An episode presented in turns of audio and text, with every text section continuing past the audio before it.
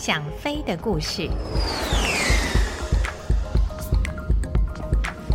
各位朋友，大家好，我是王丽珍，欢迎来到《想飞的故事》这个单元。今天要跟大家所说的故事是黑道大哥蔡冠伦的故事。提到蔡冠伦，有人会想到黑道，有人会想到四海帮，因为大部分的人在听到他的故事的时候，都是与黑道有关。但我却想到的是另一个环境下的蔡冠伦，一位穿着橘红色飞行衣，驾着 F-104 战斗机，在海峡上空保卫领空的蔡冠伦。一九九八年初春的时候，我回国参加关永华烈士殉国三十周年的纪念会，就在那个场合，我遇见了也同时参加纪念会的蔡冠伦。他在关永华逝世那天是他的二号机，亲眼目睹关永华在水西靶场撞地殉职。那天在纪念会的餐桌上，我前去向他自我介绍，并表示想找机会与他聊聊他的故事。当时他很爽快的就答应了。于是，在几天之后，我们在台北市东区的一间小咖啡厅里见面。他喝着咖啡，聊起了他年轻的时候那一段桀骜不羁的往事。蔡国伦告诉我，在民国四十三年初春的一个下午，在台北建国中学刚念初一的蔡国伦和几个同学，在放学之后，像往常一样到学校对面的植物园里面去闲逛。那天，因为蔡国伦手上戴着他父亲刚送给他的手表，所以几个同学没多久就要抓起他的手腕来看看时间。其实那也不是什么名表，但是在那个政府刚刚撤退到台湾的年头，学校里教书的老师也不见得有几个人戴得起表，所以这个初一的学生竟能够有个手表，在同学里面就是一件大事了。那天在植物园里面，也许是这几个孩子的声音太大了，加上没多久就要看看蔡国伦手上的表，这么一来就引起了几个小流氓的注意。他们不但注意到了这群孩子，更注意到了蔡国伦手上的那只表。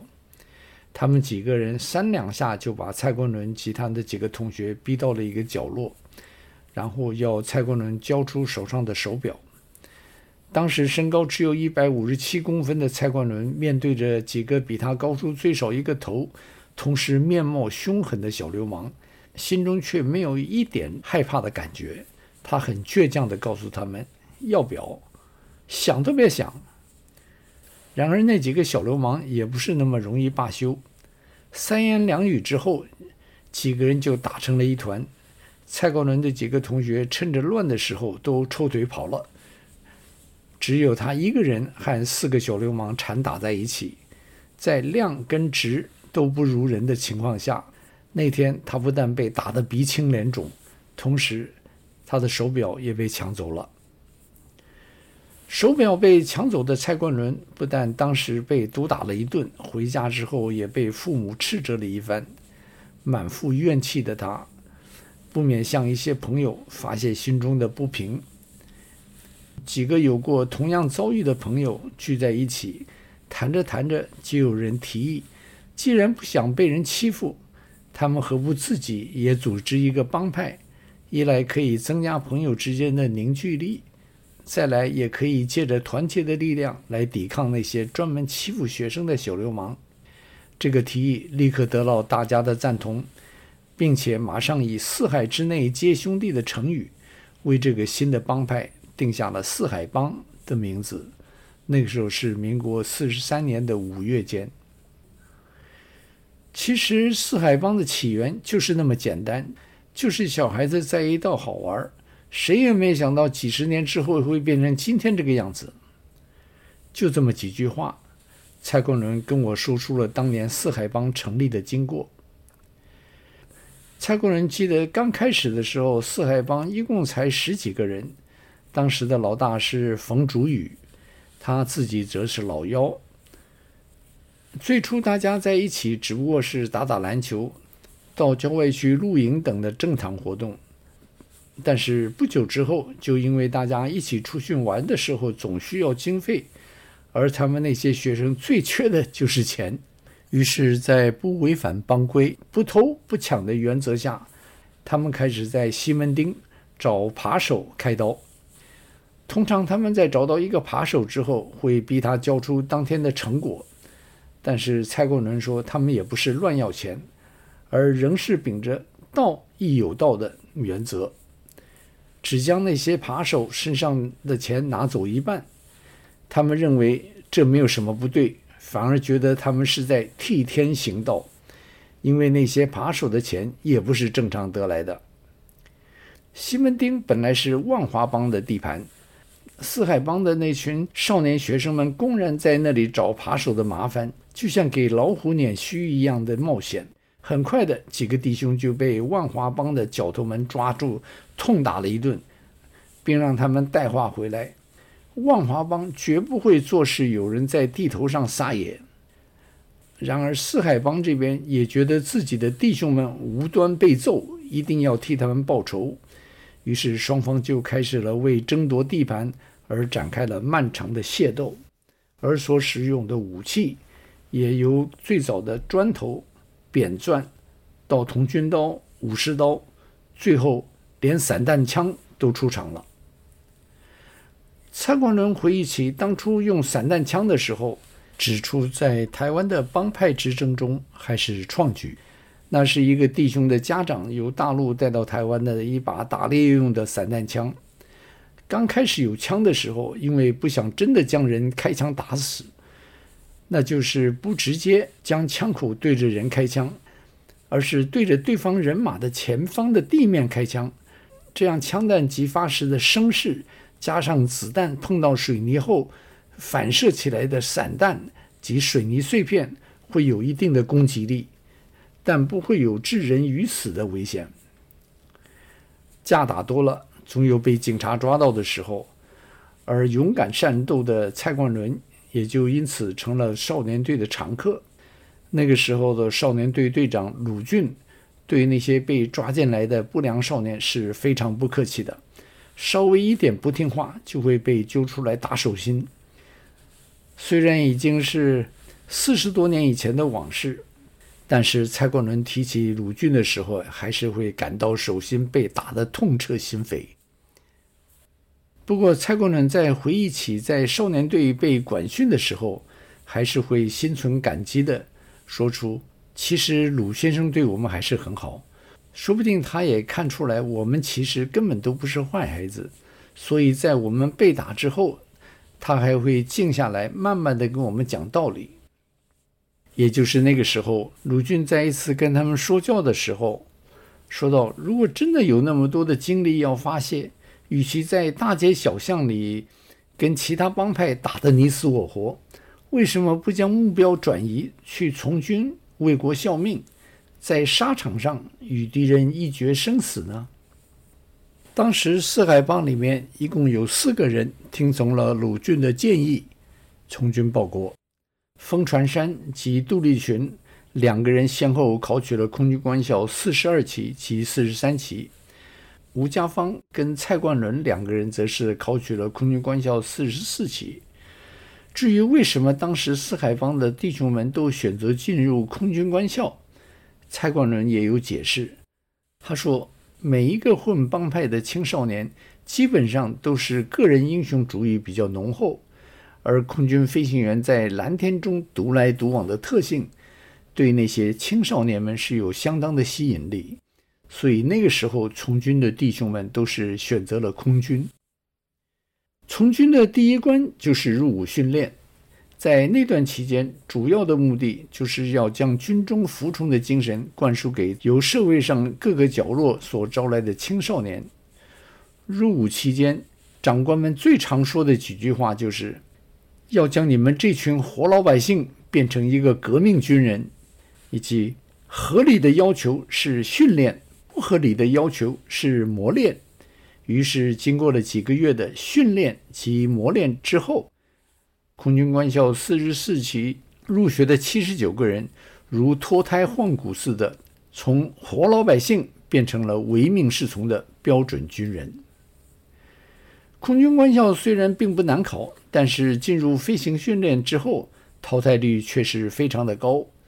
初级飞行训练后，就有超过一半的同学因为跟不上进度而被淘汰。那个时候，高级组所使用的教练机是国宝级的 T 三十三喷射教练机。因为空军官校由四十期才开始使用喷射教练机，因此在蔡光伦他们那期学飞的时候，T 三十三还算是很宝贵的资产。那个时候，官校的教官对学生的要求都非常的严格，稍有差错马上淘汰。有一位教官甚至对飞行生说过：“摔死你们这群不用心的小王八蛋，我一点都不心痛。”但是我们可摔不起那些喷射教练机。虽然教官会拿这么难听的话来吓唬这群学生，但是真正让蔡国伦觉得飞机会摔死人。是在他毕业的前半年，那个时候他还在官校接受喷射飞行训练。比他早一期的杜立群，却在毕业后刚分发到台南的一大队不久，就在一次飞行训练的时候失事。这对蔡光伦讲是一个相当大的打击。杜立群是他四海帮的弟兄，两个人在台北的时候曾一同在西门町泡马子，也一同和别的帮派打过架。从军之后，虽然是学长跟学弟的关系，但是杜立群对蔡国伦却是非常的照顾，这使得蔡国伦在官校的时候免去了许多被学长整的机会。杜立群逝世的消息传来之后，蔡国伦没有流泪，但是他在痛心之余暗自发誓，飞行的时候一定要全神贯注，绝对不要让自己步上杜立群的后尘。空军官校四十四期当初有七十九名学生入学，经过了两年多的严格训练之后，只有十九个人毕业。蔡冠伦及吴家芳两个人不但顺利地完成了喷射飞行训练，在毕业的时候，吴家芳及蔡冠伦两个人甚至还分别地取得了第一名及第三名的殊荣。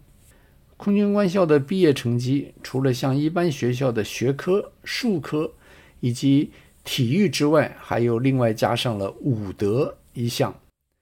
吴家芳和蔡国伦两个人在术科跟体育这两科上，和其他棋上的几个人相差并不很多，但是他们却在武德这一项超出其他的人甚多，因此才获得了前三名的荣誉。蔡国伦毕业之后，先被派到位于桃园的五大队二十七中队当见习官。在那里，他飞的是在韩战及台海空战中出尽风头的 F 八十六军刀机，但是他真正想飞的却是刚在台中清泉岗成军的 F 一零四倍音速战斗机。当年被选入 F 一零四部队的先决条件是要有一千小时以上的飞行时间。以刚由空军官校毕业的蔡光伦来说，想进八中队去当一名 F 一零四的飞行员。不异于痴人说梦。然而，空军总部却在那个时候发现了选用一千小时以上的飞行员的后遗症，那就是那些飞行员到队一两年之后，都到了该晋升少校的阶段。然而，八中队没有那么多的少校职位，所以只有将那些人调到其他的部队中去占缺。这么一来，队上就没有小队员来执行任务了。空军总部在考虑过这些问题之后，在民国五十三年取消了一千小时的规定，而蔡国伦就成了第一个以少尉官阶就进入八中队的飞行员。那个时候，台中清泉岗基地里面真是人才济济，有三位日后的空军总司令，当时都在三联队任职，他们是连队长司徒福少将、大队长勾汝霖上校。及副大队长陈锡林上校，在那段期间，蔡光伦由那些长官身上学到了不少领导统御方面的技巧。他自己表示，这对他日后在四海帮内的崛起有相当的影响。他在飞行方面的才华，很快的就被带飞的教官们所肯定。在很短的期间内，他就通过了单飞考试，而完成了 F 一零四的战备训练。在完成战备后，开始执行作战任务的那段日子里，蔡国伦还是不改他的一贯顽皮天性。有许多次在执行大陆沿海的威力侦巡的时候，他会故意以超音速的速度冲进大陆上空，将炮击般似的音爆甩进大陆。在清泉岗基地没待多久，蔡国伦就和台中的黑道有了联络。这其实并不是他有意如此，而真是如他日后常说的：“人在江湖，身不由己。”那次是因为队上的一位分队长在台中因为一点小事情和黑道起了冲突，在一言不合大打出手的情况下，那位分队长因为寡不敌众而被几个流氓痛打了一顿之后。竟连人带摩托车都被扔进了台中市的柳川。当时所有八中队的飞行员都相当的生气，大家都想出去将那群流氓抓回来，好好的教训一顿。这个时候，蔡国伦觉得，如果真是让那些同僚出去打群架的话，一来不见得占得了上风，另外如果被宪兵抓到，会给空军带来很多麻烦。所以他在大家群情激动的时候，呼吁大家冷静一下，同时向大家保证，他在二十四小时之内一定会将这件事情做一个了结。当时因为队上的人还摸不清楚蔡光伦的底细，所以大家对他的提议都有点怀疑。但是没有更好的办法之下，只有先由他去了。结果，蔡光伦只打了几通电话，根本没有用二十四小时就将这件事情摆平。台中市的黑道老大几天之后，在当时很有名的一家餐厅里摆了几桌酒席，宴请所有的八中队的飞行员们，并亲自向那位分队长致歉并赔罪。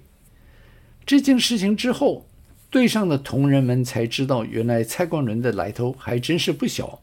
在那件事情之后，有些人在碰到解决不了的事情的时候，就会请他出来帮忙。而在军队里面，会有什么事情解决不了而需要一位黑道大哥出来帮忙呢？如果您想知道会有什么事情要找蔡国伦出来帮忙，那就请您下一个星期同一个时间继续收听